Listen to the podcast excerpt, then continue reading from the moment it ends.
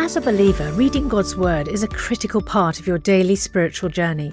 And because it's so important, we've created a unique new resource to help you immerse yourself in biblical truth and open your eyes to all God's Word has for you. It's a free PDF download called The Word One to One that takes you on a guided journey through John chapter 1. With biblical text and short commentary, each page provides insights that will strengthen your faith in an easy to read guided format. There's truly no other resource like this. Download your free PDF copy today at premierinsight.org forward slash resources. That's premierinsight.org forward slash resources.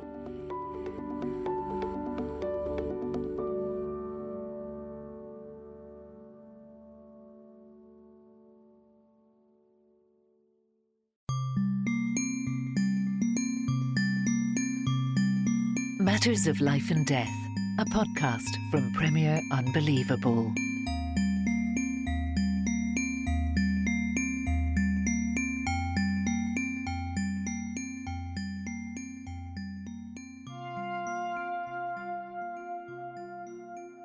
Well, hello and welcome to Matters of Life and Death. Um, as always, I'm Tim Wyatt and I'm joined by my dad, Professor John Wyatt. Hello there.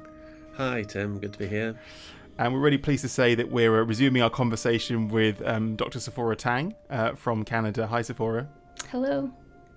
Um, Sephora is a psychiatrist, uh, and, and, we've been talking last week um, uh, about how euthanasia kind of came to be legalized in Canada and how the uh, kind of eligibility criteria have been gradually expanding and slipping, um, including in likely in the near future to expand to, to people who are only suffering from, from mental health conditions. Um, for I wanted to dig a bit more into your experience as a psychiatrist working in this kind of new normal in Canada. Um, is it a, a, does it come up often in your day to day work? Do you find patients either kind of asking you for MAID or or colleagues recommending that this this patient or that patient might be eligible? well, because the the law has not yet expanded yet to include mental illness legally, so the requests have not been coming in um, you know, to that extent yet. But I do know that I have some patients who are already contemplating it and have asked me about it. And so I will speak to them because I want to understand their underlying reasons for why they're wanting to access medical assistance in dying, or MAID is the an acronym that we use in Canada. I usually approach this as any other request, um, or you know, when we assess for suicidal ideations, um, in patients and, and they respond affirmatively, I still have a duty as a psychiatrist to understand what that is. And my approach is that a request for medical assistance in dying is an expression of somebody's suicidal ideations. And so the first step to do that is just to try to underlie, un- understand what their underlying distress is and see if we can uh, address those things.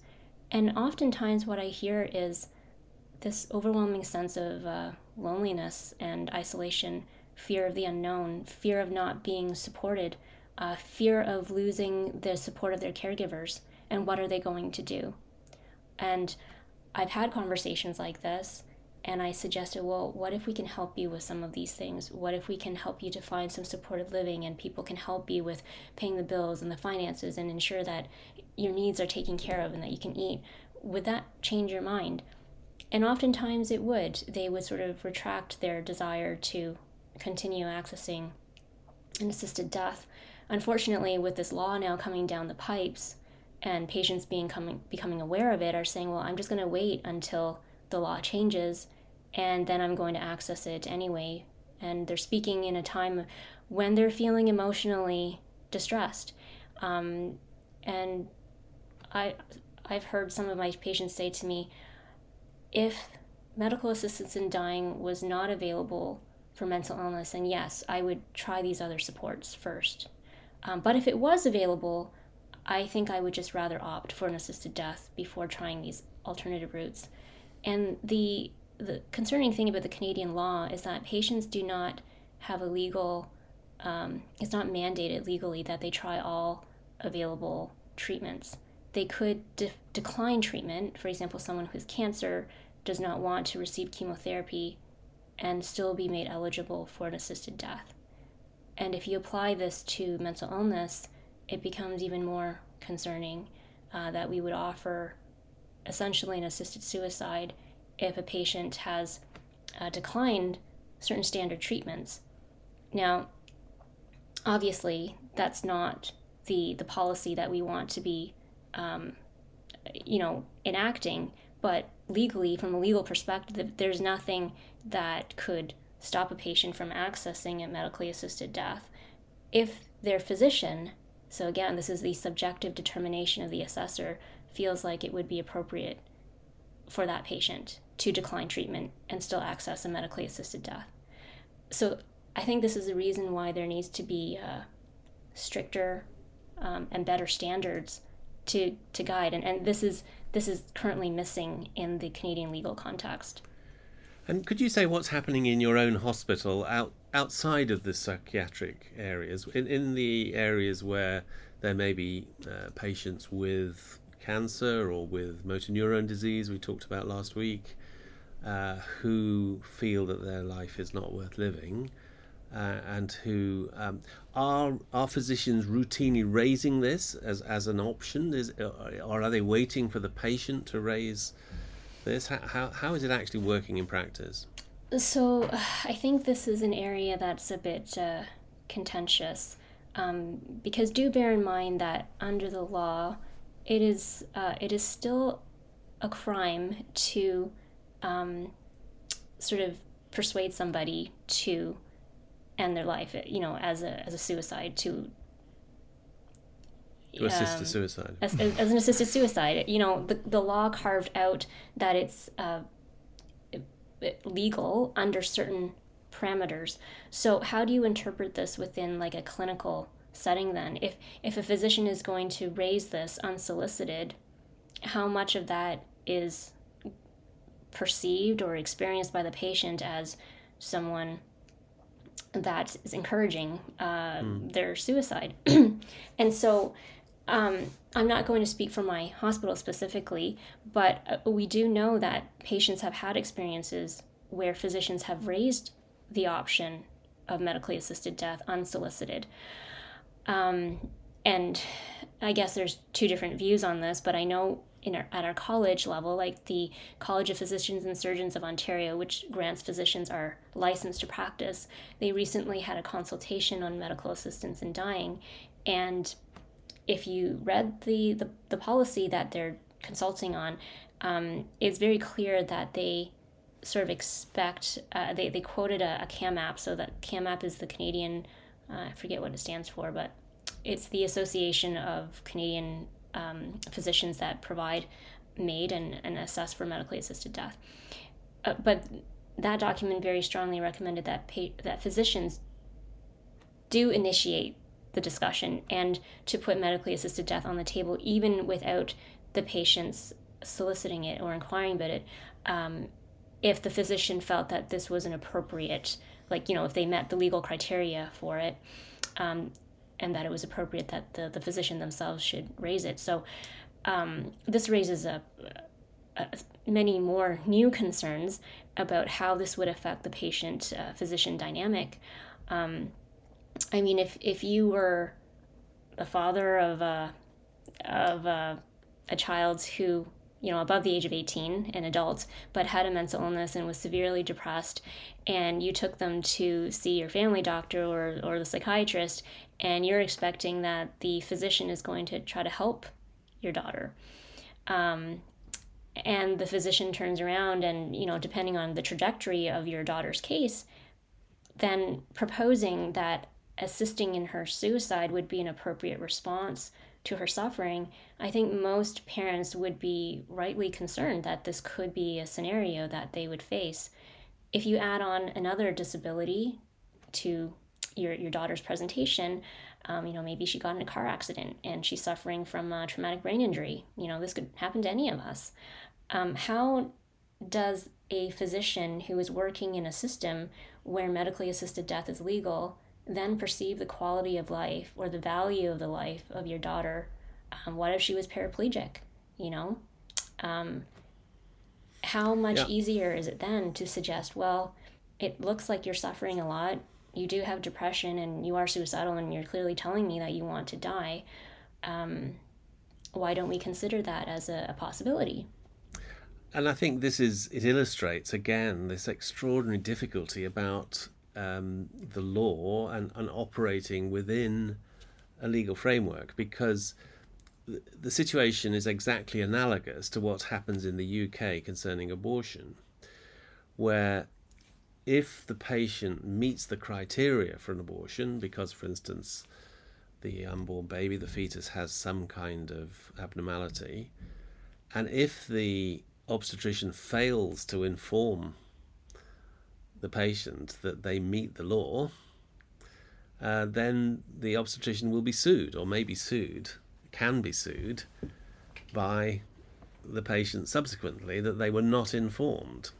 So, so once an option, a legally, uh, a medical option becomes legally available, there becomes an implicit duty. You have to tell the patient. So mm-hmm. the analogous situation would be I've got cancer, I've got terrible pain. I go to see my physician. My physician tells me about all this uh, pain relief medication and so on, but fails to tell me that I could have euthanasia, that I could be killed, even though I do meet.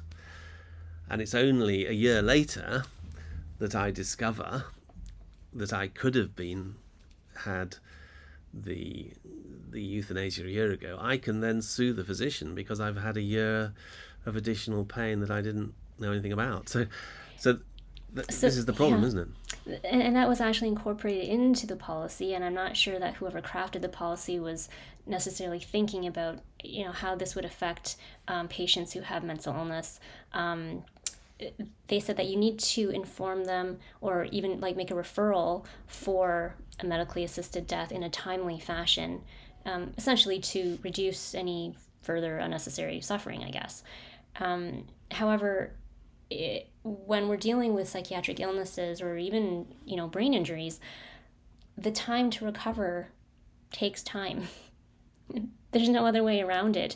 And oftentimes, if you're trying to overcome um, a, a mental illness and going through the recovery route, the experience of that is is painful.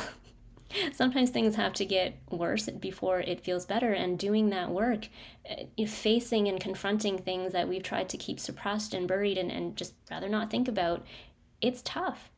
And many people would say who, who suffer from both a physical illness and an emotional or psychological illness um, would say that I can deal with the physical pain, but the psychological suffering is really the thing that undoes me. And so I don't want to minimize psychological suffering because it is it is very painful, you know. And um, but I still question whether the approach to helping somebody experience that distress and helping them through it, whether whether our approach to offer death as a solution is is the best solution. Well, the thing is, if if the colleges expect us to provide a medically assisted death in a timely manner, we are not allowing patients the time that they would need to actually recover.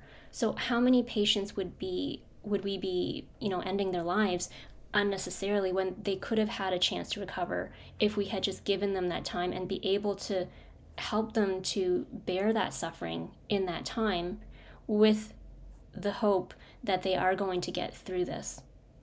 And and we know that to be able to predict accurately that the person in front of you who's suffering from a mental illness is not going to get better to, to be able to make that determination we can't it's it's guesswork right mm. so the way that the law is crafted is um, in order to be eligible for an assisted death, you have to make the determination that the illness that the person is experiencing is irremediable. That is the key term. But we actually don't have any ability to determine accurately that a person with mental illness has an irre- irremediable illness. Um, and I was just saying to your dad earlier, I, I can't predict that in my patients. There are some who have been considering having a medically assisted death.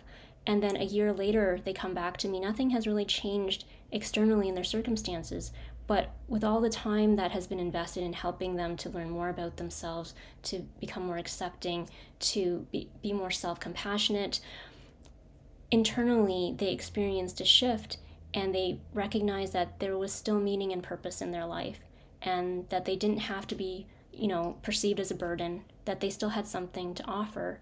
And that shifted them from wanting to die to then finding new reason to live. But that took about a year for them to get to that level. And all I did as a psychiatrist was just simply to be there with them, to witness to their suffering, to hold a safe space for them so that they could work through these things internally. And that was what made the difference. Can I predict that this is going to happen? I can't. Some patients might not reach that, or they might need 10 years in order to reach that stage. As a physician, I don't have um, a crystal ball to tell me what is going to happen. That's right. And certainly working as a doctor, you see that time and time again, don't you? That um, how utterly unpredictable the future is, how, uh, how people can change their diseases, both physical and psychiatric, can, can change dramatically. And this idea that we can say, oh, this one is hopeless, we absolutely know this is irredeemable. Again, irremediable. It's it it's it doesn't make sense, does it, when when we're actually practicing on the ground? Yeah, and, and what kind of messaging does that give to our patients too? If the physician is expected to say, I can assist you with an earlier death, does that not imply that you have kind of given up and that the physician themselves has lost hope that they're going to get better?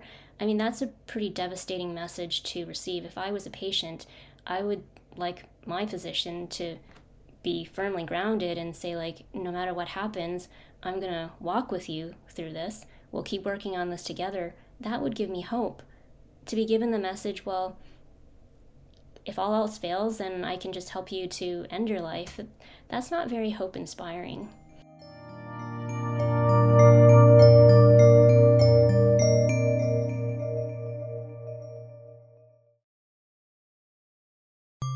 You're listening to Matters of Life and Death, a podcast from Premier Unbelievable. I wanted to pick up on something you mentioned earlier, which was that you you decided in yourself as a psychiatrist that you weren't gonna gonna recommend MAID for any of your patients. You didn't believe that it was the the kind of compassionate thing to do as their physician. How is that decision? Is that a is that decision possible? Do you, do you have the right of conscientious objection? Do you are you are you obliged to kind of hand a patient over to a a more pro-MAID colleague of yours? Um, and and how is the kind of college in, in Ontario responding to doctors like yourself who are trying to opt out of the whole system? So that's an excellent question. Um, within the law, I mean, there's the, the preamble to Bill C 14. It said that no doctor should, um, who, who doesn't want to be uh, involved in these procedures, they don't need to be. However, the way that the colleges have uh, framed their expectations is that even if you have a conscientious objection to being implicated in uh, medically assisted death in terms of, you know, inserting the, the lethal syringe yourself, um, we still have a duty to refer our patient who is requesting this to a colleague who would be able to provide for that service. And so this is something that we've been trying to fight in court unsuccessfully. Um, the court actually did not, so this was the um, Court of Ontario, did not rule on the issue of conscience, but only on religion, um, and said that even if a physician has religious beliefs that indicate they um, sort of, they have moral objections to um, euthanasia and assisted suicide, mm, it's okay to infringe upon the religious beliefs of the physicians because the patient's rights um, take precedent. And so they didn't actually talk about conscience per se, um, but my response to that would be why are you en- enacting policies that suppress the conscience of physicians? Conscience being what one knows or believes to be right and wrong. And so, what are the the policy implications of this if you're telling physicians that they must suppress their judgment about what is right and wrong and encourage them to do something that they believe is bad for their patients or wrong. Uh, this, at a very fundamental core level, is something that puts patients' safety at risk. And so at this point, it really becomes an individual question then for the physician. How do they expect to carry themselves under these circumstances, and how are they going to choose to respond um, when the college is expecting them to do something that they believe is morally uh, reprehensible? And do you think uh, if the um, the government were to pass this um, further amendment to allow uh, medical killing, euthanasia, in cases of pure mental illness without any other physical problem. Um, how do you feel personally, Sephora? Do you think it's going to be possible for you and for other psychiatrists who believe as you do to to carry on practicing in your position? Do you, is, it, is it, it is it putting you in an in an impossible position? I mean, I know that's a pretty hard question to ask, but what's your thinking about it? So, you know, when I, I first graduated, I had thought of working in psychosocial oncology, actually, um, because I, I saw the value in journeying with people even to the very end and helping to prepare people for a good death in, in terms of working out all the psychological kinks that they might have. Um, I decided not to pursue that just because when I graduated in 2015, I knew that this law was coming down, and I thought, well, to work in palliative care, I would just be walking into the lion's den at that point, and uh, it'd be, uh, I would probably have to face these scenarios uh, a lot more frequently. So um, let's just do general psychiatry. but you know you can't run away from these things so it has the issue has pursued me even in in my profession and to be honest it's very tempting to say, you know, I'm just going to give up. Uh, I don't want to have to deal with this. Um, why not just work in another profession like therapy, you know, as counseling? Um, the only reason why I have a legal ability to end a person's life is because of my medical license. And if that's the case, and I didn't go into medicine to kill people, why would I want to continue working in this? And there have I have colleagues who have left the province of Ontario originally when this law came out, and they were um, really unfriendly towards people who had um, issues of conscience about this. I've had colleagues who have left. I've had colleagues who have stopped working in palliative care. I've had colleagues who have retired early because they don't want to have to deal with this. But, you know, I'm still early in my career. Uh, I still have a long ways to go. And I think giving up would just be taking the easy way out. And so I do intend to continue working in this field as long as it's possible. If my license isn't taken away from me, I don't want to stop working. I believe that my my work is meaningful and that I am making a difference in people's lives. And some of my patients who had previously considered a medically assisted death thanked me and said, Thank you for the work that you're doing. You are literally saving lives. Sometimes I don't even realize the impact that I'm having. But when I hear the feedback like this from some of my patients, and I recognize um, how important it was for me to be there in order to help them uh, or to facilitate that internal shift that they had. I recognize that the work that I am doing is important, and so I do intend to continue and, and work in the system and, and try to make it better, right? Um, and how can we change the culture so that people also realize the reasons why I believe what I believe and why I approach clinical care the way I do. I do this because I believe that it is better for the patients, it's better for society, it's better for our communities. Um, that's why I do it, and I'll, I'll, try to continue doing this as long as I can. It's great to hear, and I'd, I'd really support and encourage you to do that. Uh, you know, it, in a Christian context, we're we're called to be salt and light in a society, and why why I think those two metaphors are so encouraging is that actually you only need a tiny bit of salt to have a huge preservative influence, and you only need a tiny bit of light to illuminate an awful lot of darkness. So so the fact that as Christians who are trying to uphold the value of human life, we may feel like a tiny minority, doesn't mean that we can't have actually an influence outside much greater than we, we might imagine. I mean, one of the things we're talking about in the UK as the, is if a law like this was passed, would it be possible to create euthanasia free zones? Would it be possible, for instance, to have clinics which were publicly uh, stated that we don't uh, offer euthanasia. It's a, it's a safe place. You know, would it be possible to have hospitals, independent mm-hmm. hospitals, which which preserved life and, and took this this view? That is a, a wonderful idea, and, and, that is something that I, I personally would like to further advance. Um, I know that having safe spaces and sanctuaries like this that are life affirming um, is under threat because, you know, in, Ontario we have Catholic hospitals that um, provide health care according to the values of the, Catholic Christian faith. And so euthanasia would be very contrary to that. However, when these hospitals are publicly funded, there's a lot of pressure from the government to say, unless you do exactly what we tell you to do, and if this is a legal procedure, then you must do it, otherwise, we're going to remove your funding, uh, which has happened, by the way, um, at a Delta Hospice in British Columbia, where the board of directors did not want to allow euthanasia on their premises, and public funding was removed from them. And so this has been an ongoing battle. But you're right. I think if if we were to have a system where euthanasia and assisted suicide is legal, um, patients deserve to have a place where they feel safe. Uh, an environment where they feel like they do not have to worry that their patient, that the physician is going to put unsolicited on the table an assisted death as a as a potential solution or treatment option for them.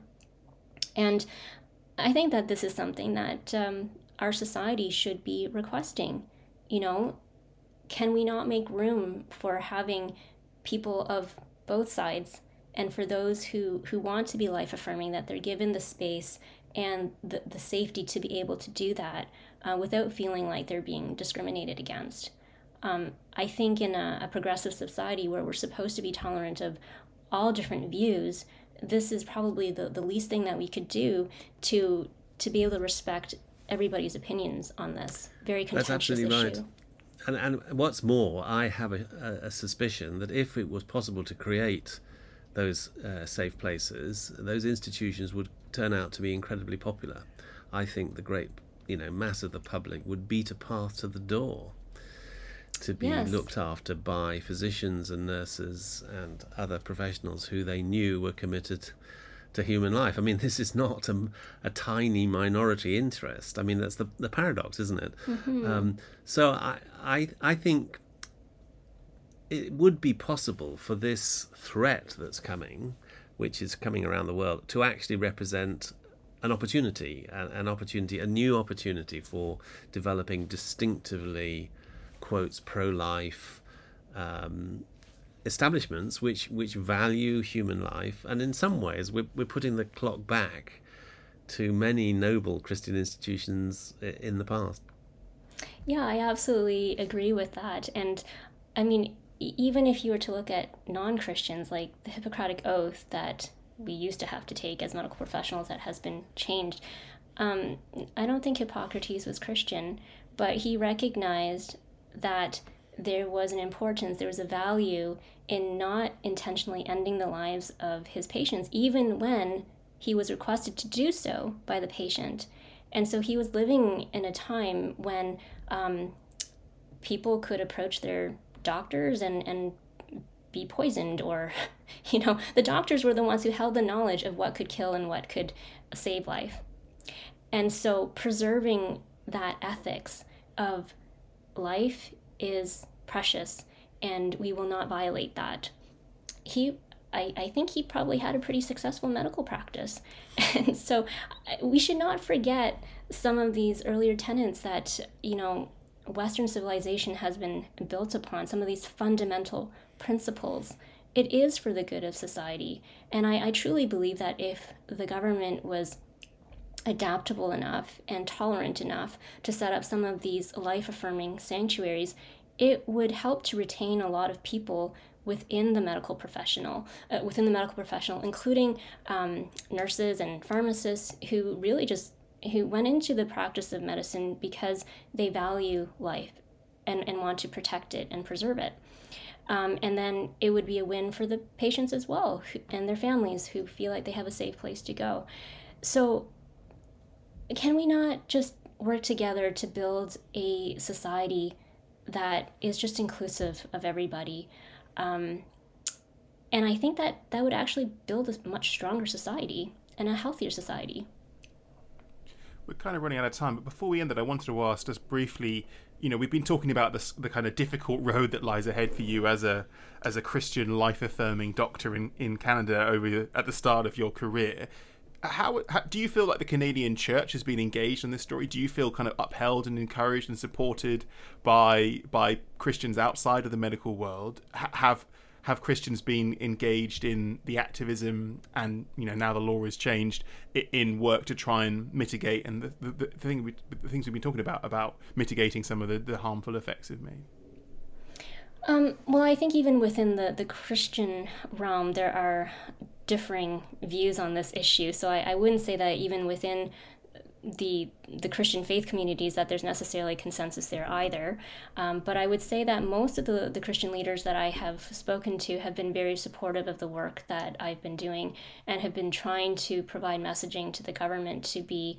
Um, you know, tolerant and uh, accepting of our views, but um, the Canadian government thus far has has not really uh, really taken those those concerns, I, I believe, uh, to heart. Really, I mean, you can see by the ongoing progression and the erosion of the laws that that's kind of where they're coming from.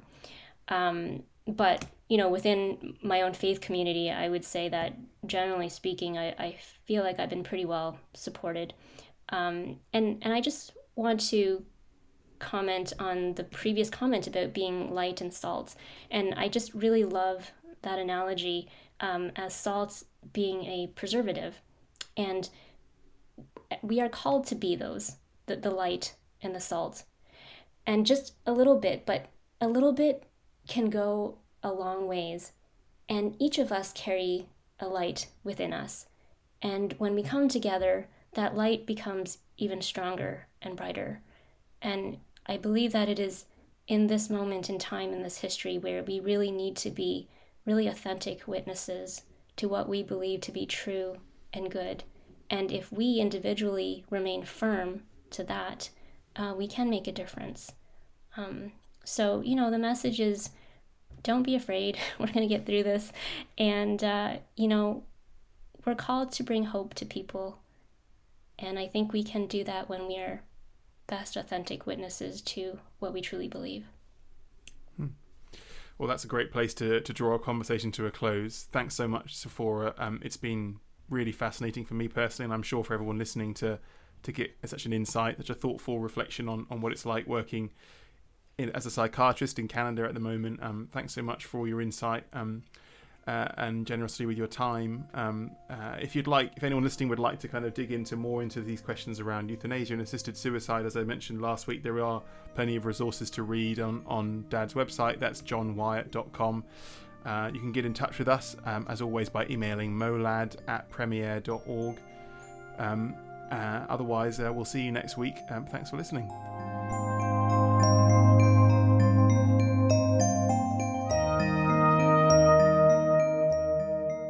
Hello, Tim here. Just before we go, I wanted to let you know we're planning a special episode in the next month or so to mark the one year anniversary of relaunching Matters of Life and Death as part of the Premier Unbelievable Network we're going to be dedicating an episode, or maybe even two, to answering questions from you, our listeners. They can be on any topic, perhaps something you've heard us talk about over the last year that you'd like to go deeper into, or maybe instead there's a new development in the news or science that you'd be interested to hear us chat about. We can't promise to answer every question we get, but we're definitely going to try to squeeze in as many as possible into this special omnibus episode. Nothing's out of bounds, so do get in touch now by emailing molad, M O L A D, at premier.org.uk. Thanks very much.